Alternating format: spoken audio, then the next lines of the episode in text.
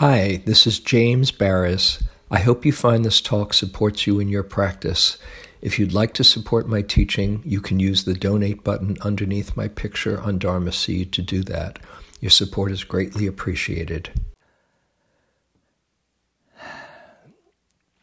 Well, here we are 24 hours later. are we having fun yet? the first day of a retreat is, for most people, not for everyone, but for most people, it's hard. So you might have had the question more than once pop up why am I here? You know, or what am I supposed to be doing? What's the point of all of this? so I th- thought I'd talk a little bit about um, why are you here? What's the point of all of it? And uh, an attitude, the attitudes that I find supportive in uh, entering into this practice. Uh, just to know, I mentioned it a little bit last night, but I want to um, underscore it. The first few days of a retreat for everybody are challenging. Uh, you might have moments where you're just saying, wow, this is so incredible being here. No emails, no responsibilities, nothing I have to do other than just really nourish myself or connect with myself. And I hope you've had a few of those moments. Uh, but often the moments are, boy, oh boy, the mind, it's just everywhere. The body hurts. I'm so sleepy. I'm so restless. Anybody have any of those? Yeah. Right on schedule. What is easier in those first few days, if you've been doing it for a while, is you know that's part of the process. You're not doing anything wrong if you find yourself resisting or grumpy or, you know, thinking about a really good vacation, a fun vacation. Um, because this is a little bit like um, going through a detox. I mentioned that in one of the groups. You're detoxing from stimulation, from busyness, from the mind just spinning out one thought after another, and you're sitting down and taking a look at what goes on. Um, sometimes it's uh, it's said self-awareness is usually bad news, you know, but it's actually really good news. Uh, it just takes a little while to to get there, to get to the good news, especially if this is new to you. Um, so, first, what are we doing here? And why are we doing it? We are practicing what the Buddha said is the most direct way to deep happiness and peace. All of Buddhist meditation, mindfulness meditation, is based on this uh, primary discourse where the Buddha said, There is a most direct way, there is a most wonderful way to overcome sorrow, lamentation, grief, despair, and pain and anxiety and realize the highest happiness. That way is the establishment of mindfulness. Sounds pretty good, doesn't it? That is what you're doing here, even if it's not so obvious through the aches and pains and sleepiness and restlessness and, and uh, busy mind. It's what you're doing in a very profound way. Talk a little bit about mindfulness and the essence of it as I see it and how it works. Okay. it is basically knowing what is happening right now that is seeing things clearly. You know, the word, is this popping? Is it too close? Let's try. Mm. seeing things clearly, that's what the word vipassana means, that to see things clearly. Seeing things clearly and just calling it like it is, not pretending things are better than they are, not embellishing them as being more intense than, than they are. You know, it's I grew up in New York and people often live in superlatives in New York. This is the most intense day of my life, right? Even more than yesterday, right? This is the greatest movie. If ever have somebody say, This is the greatest movie, it's going to just blow you away. And you go and you say, It's pretty good, but it wasn't the greatest, and it doesn't quite measure up, you know, because we kind of squeeze a little bit more out of the experience to make it come alive. We think it makes it come alive. And actually, this is just seeing what's true, which is incredibly liberating. Just calling it like it is.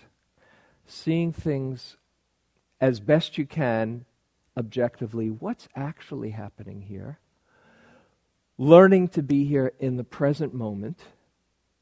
If you haven't noticed before, you might have gotten it today.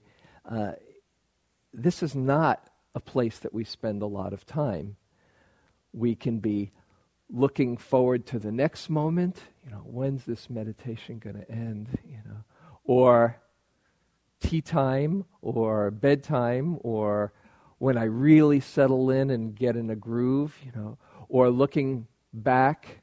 Oh yeah, that last meditation was great. How come I'm not here now? Or what happened last week or last month? You know, or lost in fantasy. Every now and then, oh, it's happening now. This is where life is happening. And so it's radical to train ourselves to be here, right here, right now, and wake up to life, be present for our life as, as Jack Kornfield likes to say, in the uh, Las Vegas casinos, there's these signs that say, you must be present to win. And it's the same here as it is there. Everything else is secondhand. So, seeing things clearly, being here in the present as best you can, noticing as you start to pay attention to the present moment how it's continually changing. Have you seen that? How many different moods you've had today? How many different thoughts you've had today? Whew. How many different sensations you've had? None of them lasts. Nothing lasts. And that's not bad or good. It's just the way things are, that life is continually transforming and changing. And when we see that, when we not only have it as the idea, but feel it as an embodied understanding, there is a, a, a, tremendous shift in relationship to our experience. Because then, instead of trying to arrive at any particular point, you realize, oh, this is about being here for the ride. And learning to be here for the ride with an open heart and uh, a wisdom eye. And then the uh, one one other aspect of this mindfulness, besides being present, noticing, uh, seeing things clearly, noticing how things change, is being here without the extra judgment about how you think things should be. This is not so easy because we often have a commentary about most every moment. This is a good moment. This is a bad moment. I like this. Now life is cooperating. I don't like this, and if I were running the universe, I'd do a much better job than what's happening now. This is unfair. This is uncomfortable. Oh my goodness. Well, thank God they've got an AC. Let's go meditate, you know. You know, this is the way things are. And so to see it without that extra editorial comment is incredibly liberating because then you're not lost in your ideas of how you'd like things to be or how you hope they stay, but to just acknowledge, oh, this is it. Then you can then you can meet the moment wisely because whatever is happening is out of your control. That is secondary to your relationship to what's happening. How can I meet this moment with wisdom? How can I meet this moment with, with kindness? How can I open up to it and, and wake up as best I can? And when you do that, there are some amazing benefits that occur. You sit down, you pay attention, try to pay attention, and after a short order, you see your first insight. I bet you've had this insight. In case you're wondering, God, I signed up for an insight meditation retreat. I hope I have an insight. I would suspect you have the first and probably one of the most important and profound insights. The mind is completely out of control. Or I should say, the mind is out of our control. It just does what it does. You might say, gosh, that is so depressing.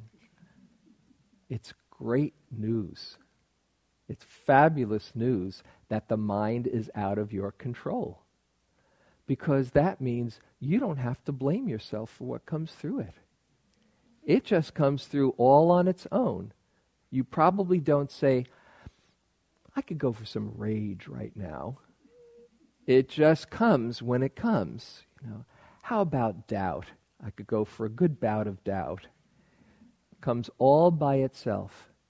And when you and the same way with love and joy and kindness and caring. All of those things come through the mind. It's not only bad news, it's it's the whole show. You're opening up to the whole show. And when you see it, you see this thinking machine just doing its thing, then hopefully sooner, not later, you kind of get the possibility that you don't have to take your thoughts quite so seriously. Because they're just doing their thing. That's tremendously freeing when you get that you don't have to blame yourself for the thoughts that come through, and you don't have to take credit for the thoughts that come through. Hey, check it out. That was a pretty cool thought that came through. If you do that, you're just setting yourself up for the other side of the coin. It all just comes through. And here you are sitting and noticing all of those thoughts while you're trying to pay attention to the breath or whatever else is happening the mind reveals itself. But thoughts aren't bad, they're not the enemy. This building was somebody's thought, a few people's thought. Coming on the retreat was a thought. Loving the people in your life that you love is a thought that opens the heart. So it's not that you want to do away with thoughts. As I, I, said in one of the groups, I thought when I first was getting into this that if I was really doing it right, there would be like this giant vacuum cleaner that would just suck all the thoughts away and I'd be blank. Finally. Don't wait for that to happen. it probably won't. The cool thing is, you don't have to get rid of any of the thoughts. You just don't have to jump on the train. There you are, seeing them come and seeing them go and you don't have to take them seriously. And the more you can open up and see they are just these mind bubbles that arise, then you have a greater capacity to have some choice in your life and see which thoughts you do want to empower and which thoughts you can just let go. Well, that's an interesting thought, blowing up the world. Okay, just letting it go.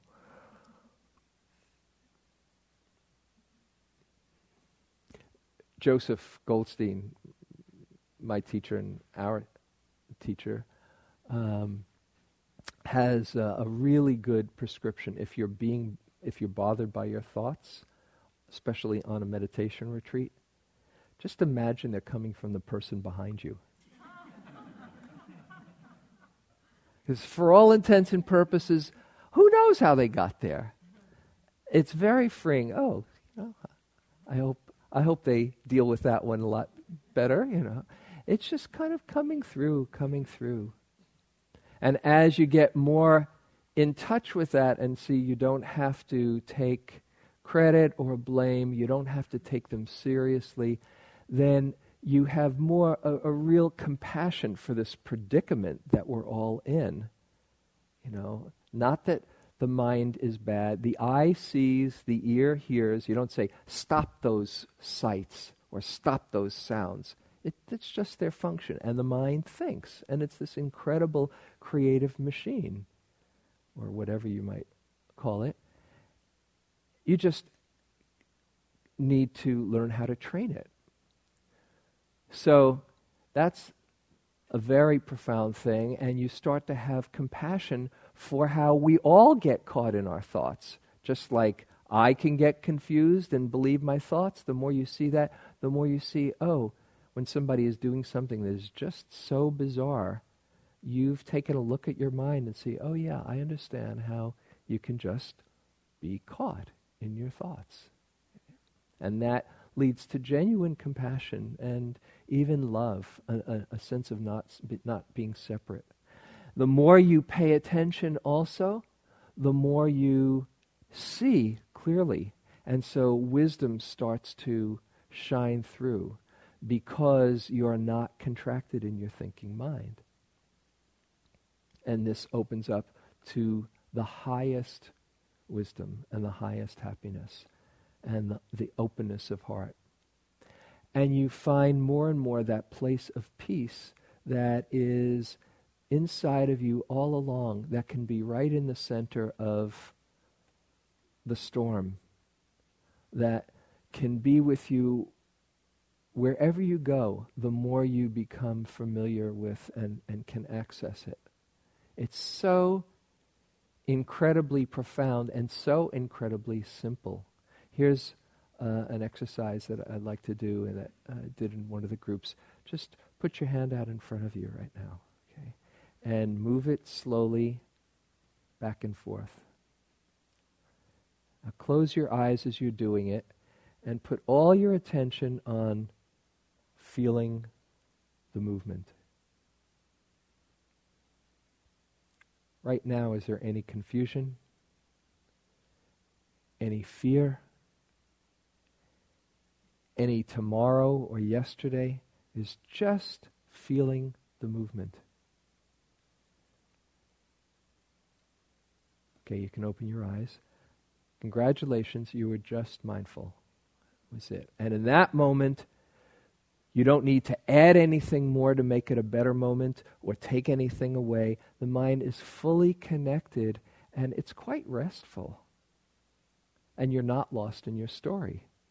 So that's the basic principle, whether you're feeling the breath or picking your foot up and putting it down and taking a step, or eating a meal, or showering, or going to the bathroom, or brushing your teeth. Oh, I can be here for this too. Or feeling an emotion, or feeling uh, a whole mood, or knowing that you're thinking. And the, the amazing thing is, you can train yourself to be interested whether or not it's pleasant or unpleasant. It just takes a little practice because we usually think, oh, something's got to be very enthralling to be worthy of my attention, especially in this culture of sound bites and, and stimulation.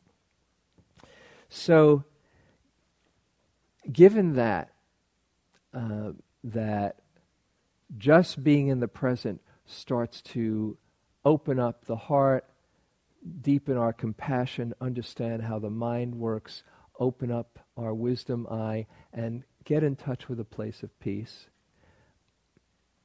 it seems like a good thing to do. And as the Buddha said, the most direct and most powerful way to the highest happiness.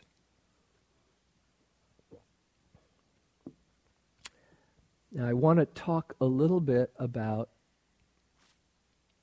the basic attitudes and approach, the essence of mindfulness that I find really helpful. I said it in uh, the instruction uh, at some point uh, yesterday or uh, one of the sittings that I was at.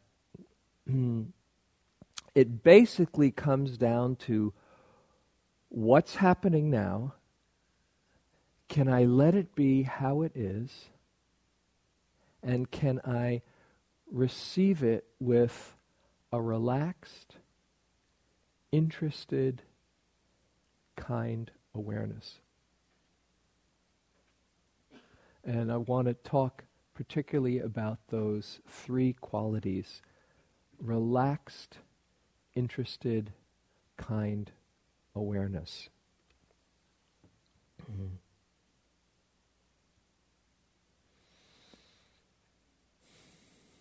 A relaxed awareness. You know, when you when you come to the sitting, come to a hall, especially on a retreat like this, the natural inclination is to want to do it well, to want to be a good meditator, to perhaps if you have uh, any kind of an uh, achieving kind of a, uh, a personality, to um, to do it right and to try hard. However, while effort is a very good thing, trying hard to be mindful will work against you.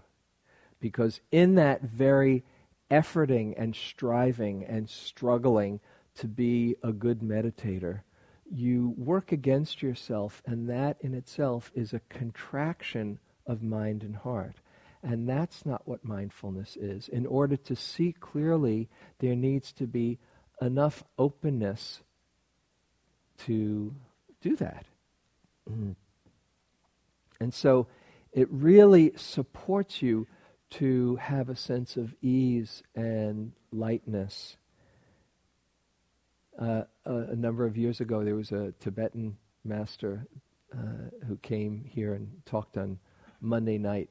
Uh, every Monday night, there's the, the big talk here, and uh, a few hundred people come and, and hear. And this one one uh, talk, which I heard about and then listened on the uh, uh, on the recording, uh, this master said, "I will. I want to give you um, the secret to meditation, and I can sum it up in two words." Everybody got very interested. Two words. What are they? And then he said, be spacious. Because in that spaciousness, there's a kind of openness that allows you to see. So if you find yourself contracted and you can feel it in your body, you can feel it in your mind, you can feel the, the, the tightness or the tension, find a way to lighten up. Mm, there's a, uh, a, wonderful book that came out uh, many years ago. Uh, maybe some of you are familiar with, with it. I, I, loved the book, and lots of people loved it, especially the title. It was called The Lazy Man's Guide to Enlightenment. it was a very thin book, too, which is great. You know. And what this guy, Thaddeus Golas, said was we are all beings of expansion and contraction. We are doing that all the time. And when we are contracted, we are suffering.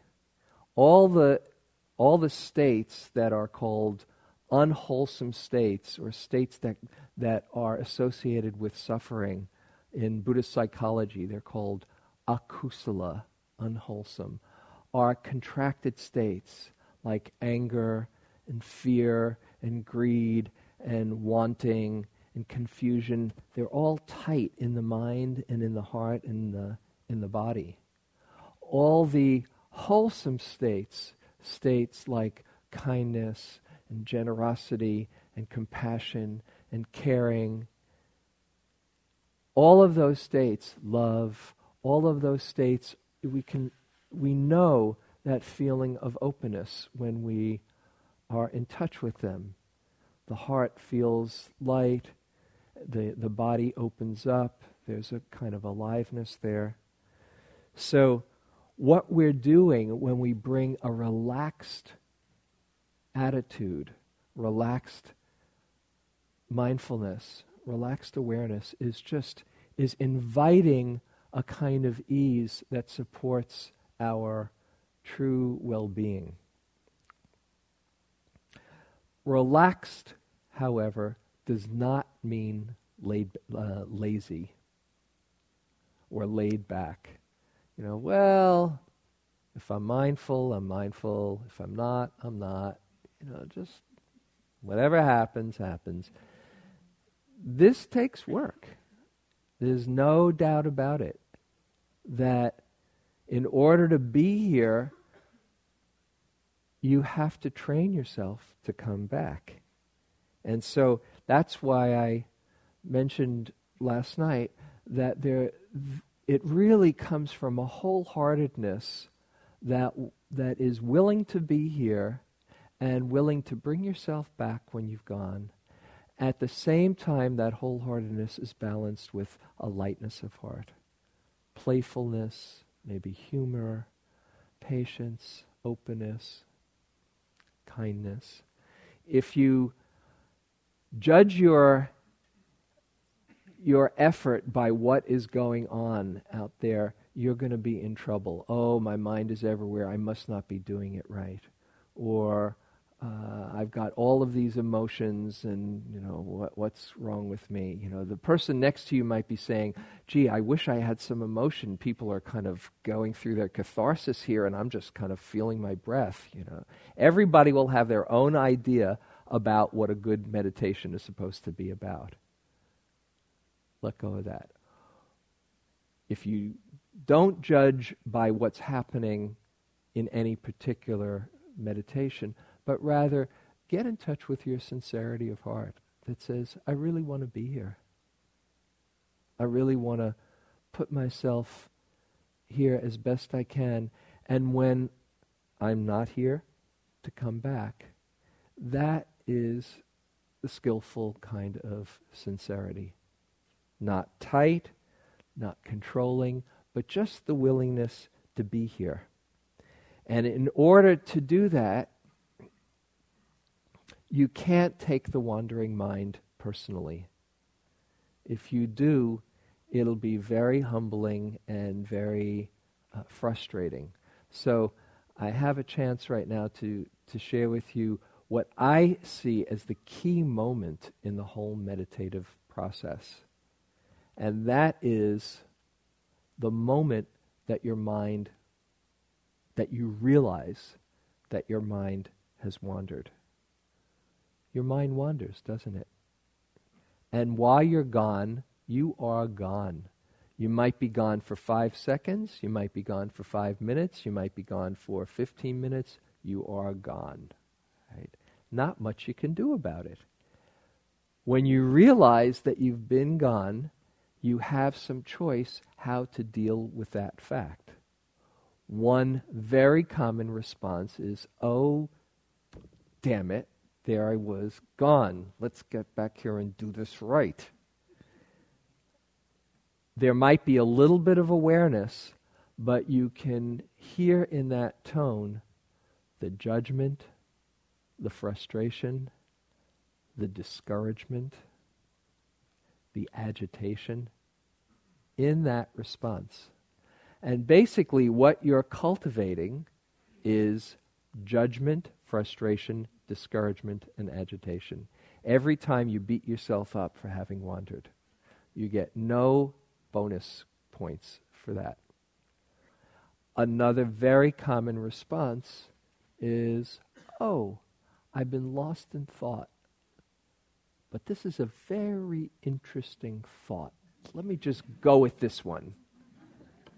And when you do that, you have bitten the bait and gotten hooked again. If you're lucky for five seconds, otherwise it could be five minutes or 15 or more. So it takes some resolve to not get hooked by your thoughts, no matter how noble they are. Finally, the beginning of my novel, I've been waiting eight years to do this, you know, or how unpleasant they are. No, not that. Get away. And there you are hooked, you know. But to just come on back. And the recommended response when you see you've gone is instead of feeling frustrated, take the light that you just woke up. Finally, you're here. Don't spend time beating yourself up for not being here. Oh, just start fresh. Like pressing the clear button on a calculator. It doesn't matter how complicated the numbers get, you know, past the E, you press that C, whoosh, ah, fresh start. And bring yourself back or wake up to the moment with great kindness and patience and the sincere intention to be here once again. If you do that, then every encounter with the wandering mind, you are cultivating kindness, patience, forgiveness, and presence. So it's right there in that moment. And you probably will have loads and loads of opportunities to meet that moment during the day. How wonderful oh, another opportunity to practice patience and kindness and presence. it's not figuring anything out. You don't have to sort, sort out or analyze. It's simply knowing what's here right now. There's a line in the Third Zen Patriarch, uh, this treatise that I love. It says, Stop talking and thinking, and there's nothing you'll not be able to know. You know how that's how it works when you give up trying to think your way through. Boom! All of a sudden things become clear. That's because when the mind is relaxed and open, there's room for that wisdom and that insight to emerge and shine through.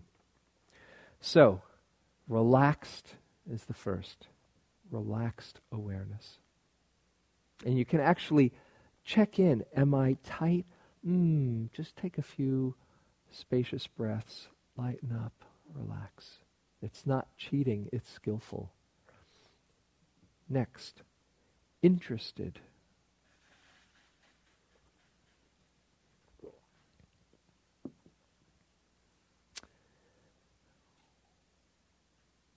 One of the seven factors of awakening is investigation that is really exploring and discovering what is going on.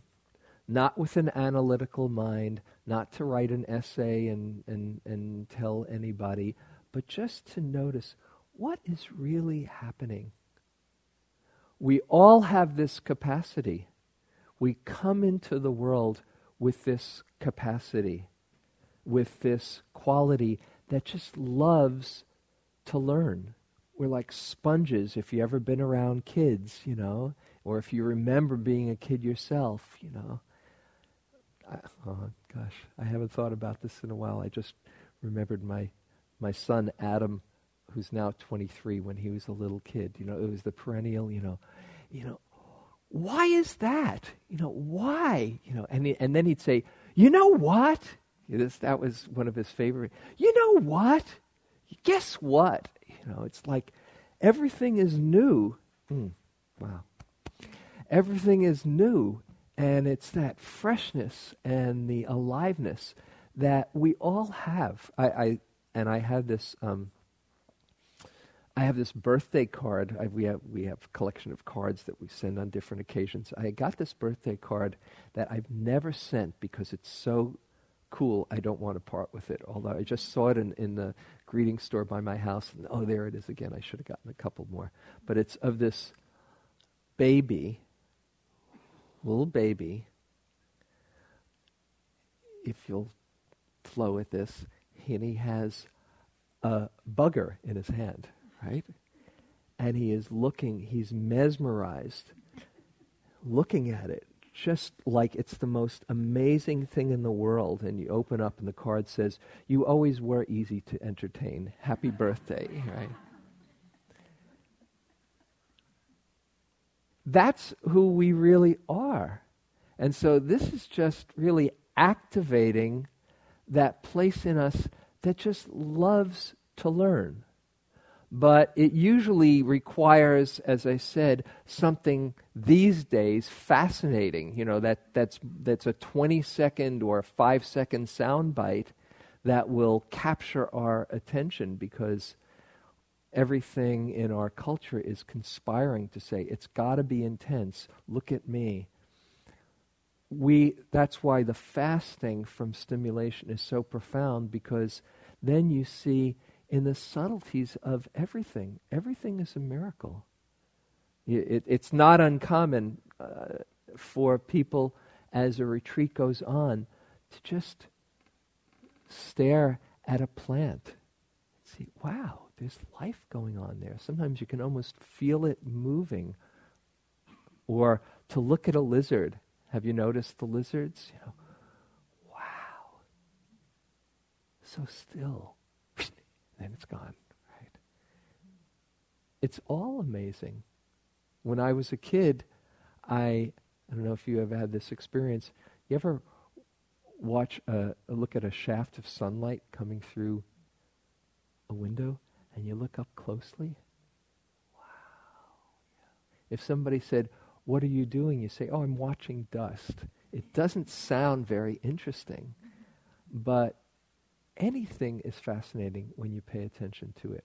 As Fritz Perls, the uh, father of Gestalt psychology, said, boredom is simply lack of attention. And what we're doing here is turning up the attention to see more clearly, to see, oh, this is how the mind works. Oh, this is what a breath is. This is what it means to eat a raisin. Hmm, how many how many things people found just by paying attention to one raisin. You can make it like a game because actually at the beginning it might take some effort to bring yourself here. But once you're here, it's quite interesting. And the way it works, the effort at the beginning to bring yourself back, okay, let's be here, starts to pay off as there's a momentum of mindfulness that develops. Because this is all about putting those mindful moments together. Joseph has this good, good um, uh, expression. He calls it NPMs, uh, uh, noticings per minute, right?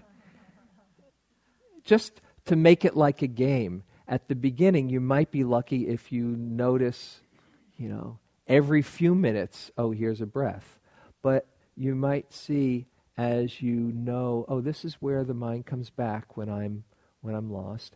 Oh, here's a few breaths. Here's a few more.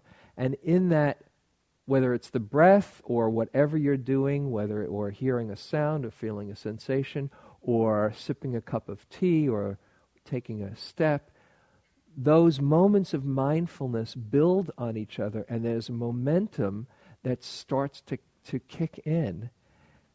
And as it develops, the more, the stronger the mindfulness is, the more interesting everything becomes because you're seeing here, you're here for the show.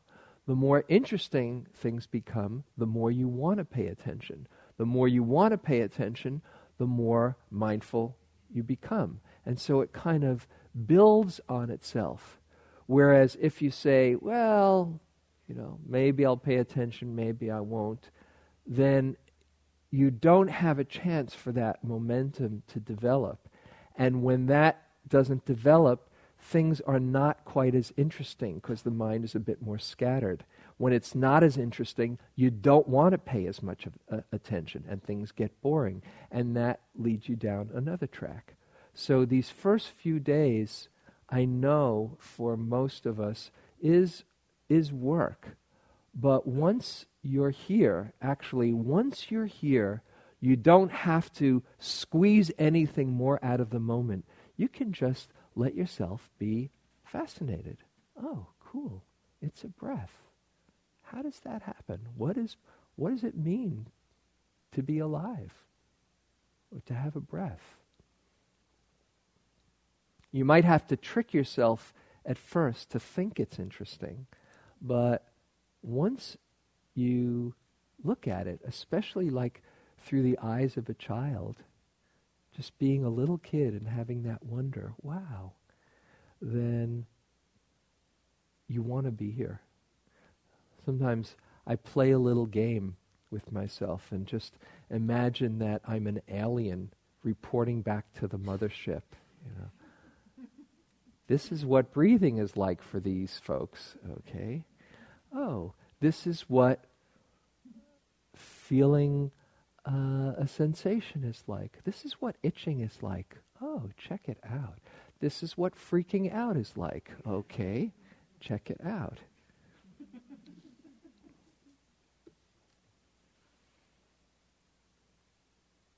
And it keeps on becoming more and more interesting. It's not like you you get the answer and that's it. It just keeps on opening up. I I remember at one one uh, retreat sitting and going into an interview with uh, with Joseph and and it, this is a number of years into my practice and saying I don't know what I've been doing up until now, but this is like a whole new ball game. It's like I opened up to this wonderland. And I said, "Gosh, you know, it's so amazing." He said, "Oh, I, I know, I know what that's like. Yeah, I know what you mean." I said, "You do?" He said, "Yeah, I get it every time I sit." I said, "Really?" He said, and then he leaned forward and he said, "Yeah," and it's like we're at the tip of the iceberg. And he had this real twinkle in his eye. We're at the tip of the iceberg. It wasn't like, oh, there's so much more that we've got to learn and what a drag. It's like, wow, isn't it exciting? We get to see what really is going on in life. So, to bring that kind of an interest to this moment makes it really come alive.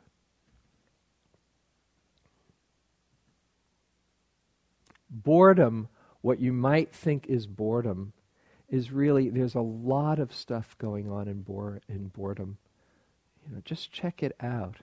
There's wanting for something else. There might be some aversion to what's here. There might be some agitation or restlessness, and we just cover the whole thing up and say, boring. Take a look. Boredom can be fascinating if you look at it with that kind of investigation.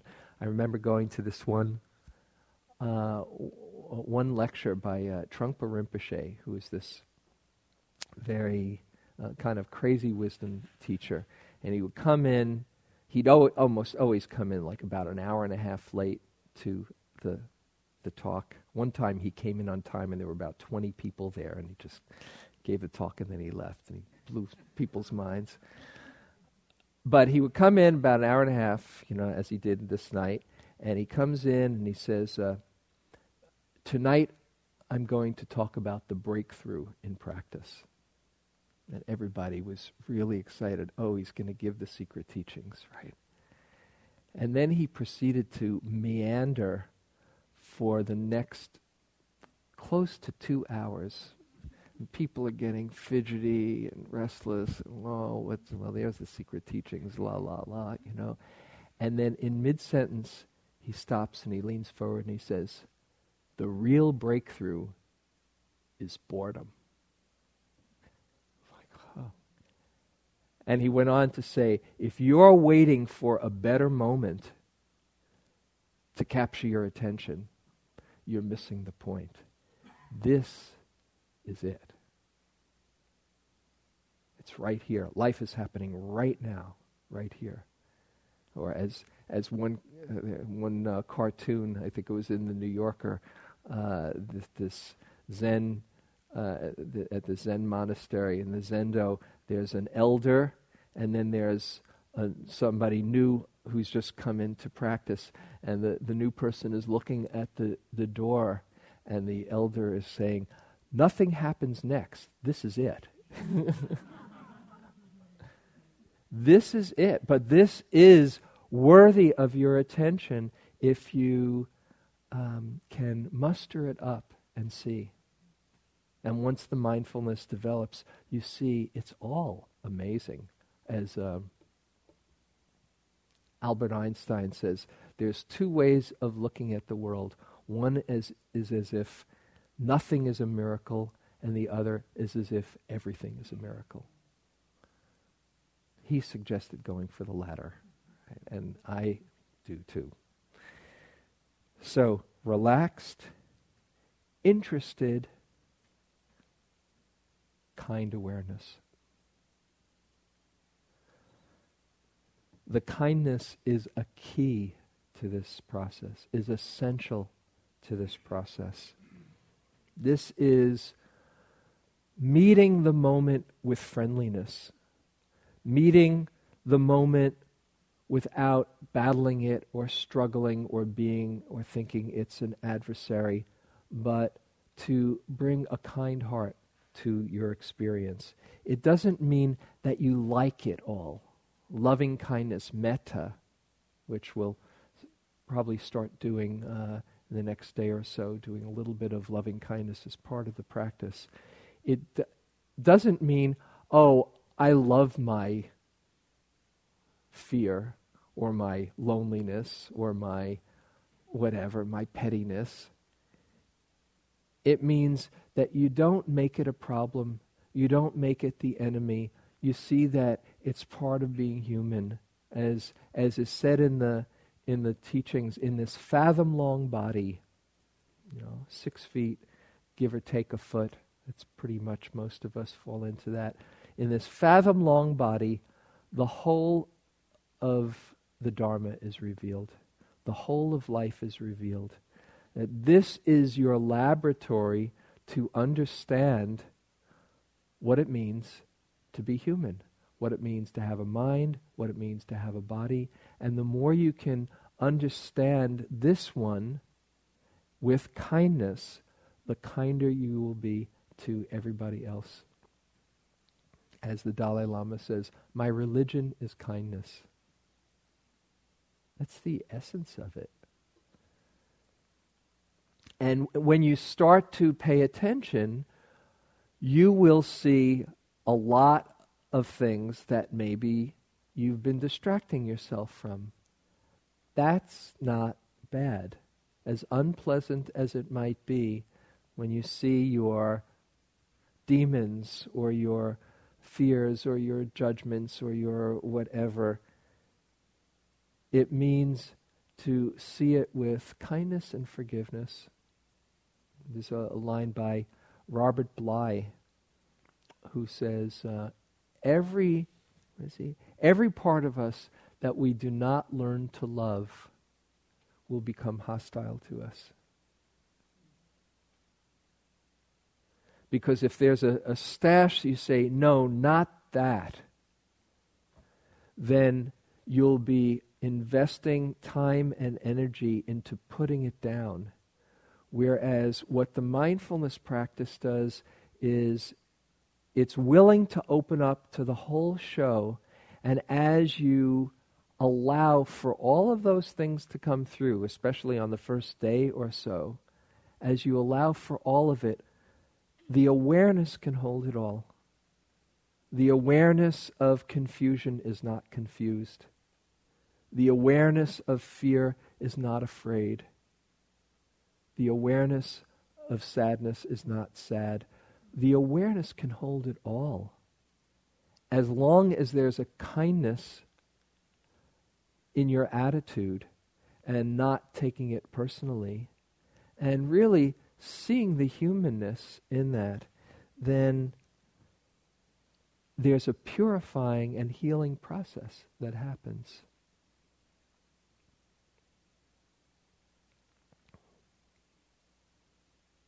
The third Zen patriarch, there's a, another line that I love. It says, uh, To live in the highest realization, to live in this realization, is to be without anxiety about non perfection. That's the highest realization to be without anxiety about non perfection. It's okay to not be perfect. Not only is it okay, it's the highest wisdom to open to all your imperfections with love and kindness and wisdom. What needs forgiveness today? Your impatience, your grumpiness, your resistance, your wandering mind. What needs forgiveness right now? If you can learn to appreciate your sincerity that you're bringing to it, that is enough. Let's see. I love this.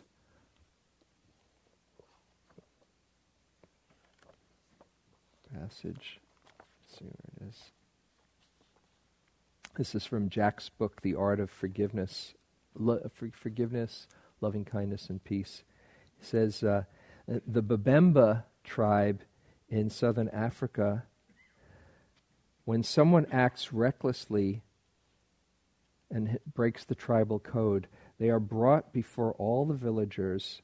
Everyone stops working and gathers around, and the person is put in the middle, in the center, and unfettered and alone. And each person in the tribe speaks to the accused one at a time, each recalling the good things the person in the center of the circle has done in their lifetime. Every incident, every experience that can be recalled with any detail and accuracy is recounted. All their positive attributes, good deeds, strengths, and kindnesses are recited carefully and at length.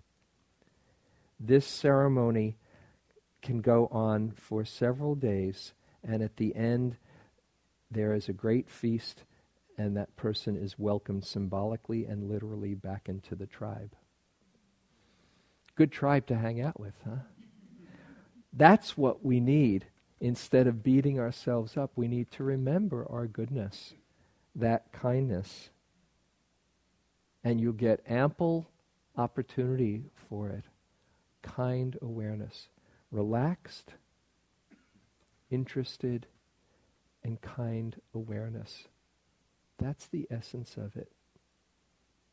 And although it takes some work, this is such an amazing gift that you're giving yourself because every single moment of mindfulness counts. Every moment you are weakening the unwholesome states and strengthening the wholesome states. That's how mindfulness is so uniquely the most wonderful way to realize the highest happiness because it weakens the unwholesome states and strengthens the wholesome states and opens you up to wisdom and love and peace. Every single moment of mindfulness counts. So I'll close with a, a poem by Danna Faulds, who's my favorite poet, about just this practice. This is called Walk Slowly. It only takes a reminder to breathe, a moment to be still. And just like that, something in me settles, softens, makes space for imperfection.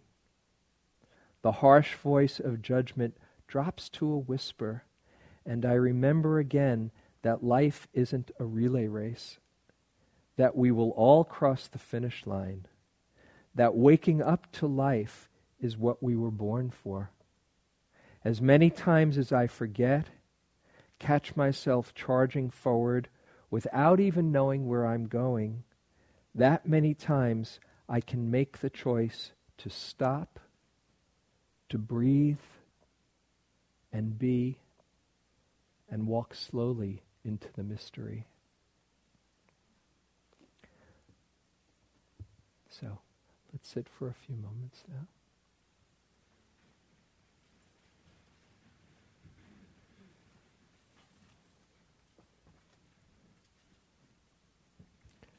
Just let yourself, this will just be a moment. Just let yourself stop and be here for these few moments right now.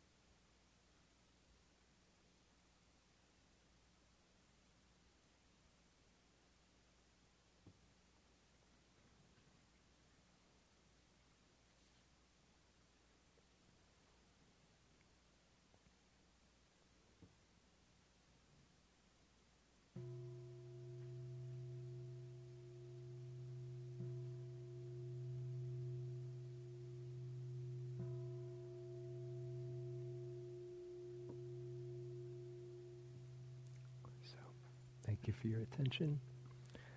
So there's a walking period now for half an hour.